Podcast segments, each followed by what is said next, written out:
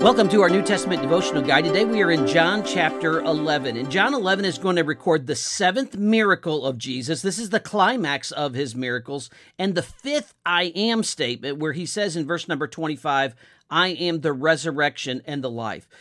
John 11 can be broke into two different narratives. First off, Jesus and Lazarus in verses 1 through 44, and then the plot against Jesus in verses 45 through 57. So let's think about Jesus and Lazarus. There's a dilemma that Lazarus is sick. A messenger has come to Jesus and has said in verse number three, Lord, behold, he whom you love is sick. Now, Jesus loves Martha and Mary and Lazarus. That's recorded in verse number five.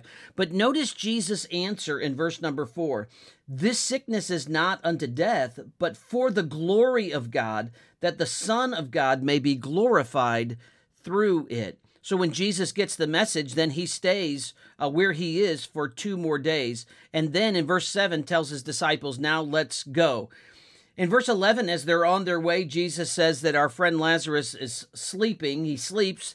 And then ultimately he says, Look, he's not just sleeping physically, he is dead in verse number 14. That's the dilemma. Now there's the, the focus on the declaration of Jesus as the resurrection and the life. Martha rushes out uh, to meet Jesus while Mary stays in the house, verse 20. And Martha basically comes and says in verse 21, Lord, if you'd been here, my brother would not have died.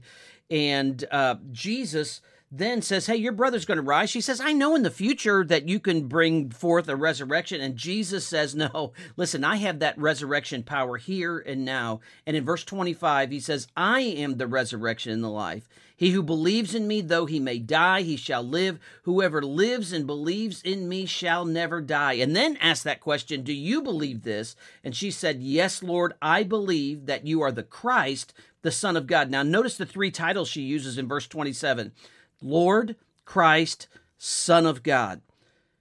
Jesus is the resurrection and the life. So now they go to get Mary, and as they're on their way to the tomb, uh, Jesus weeps in verse number 35, and the Jews say, See how he loved Lazarus. Now, Jesus was going to do something amazing. I think that he wept over the pain and agony that sin uh, brings into people's lives. Now, Jesus tells them to move the stone away, and they say, Lord, it's been four days. But he prays to the Father and then cries forth in verse 43 Lazarus, come forth, and then loose him and let him go. And so he needs to be loosed of his burial clothes and needs to be freed. Now, the people begin to believe, and the religious leaders are afraid that the Romans are going to come and take our place and our nation in verses 49 through 50. So they come to the conclusion that Jesus must die. And it's very interesting as you look at the words of Caiaphas in verses 49 through 50 that one is going to die for all of us. And that's exactly what Jesus does. And so now they're keeping an eye on Jesus as the Passover is approaching. But remember, our Lord is the resurrection and the life. Be encouraged in that today. He's got you today, wherever you are.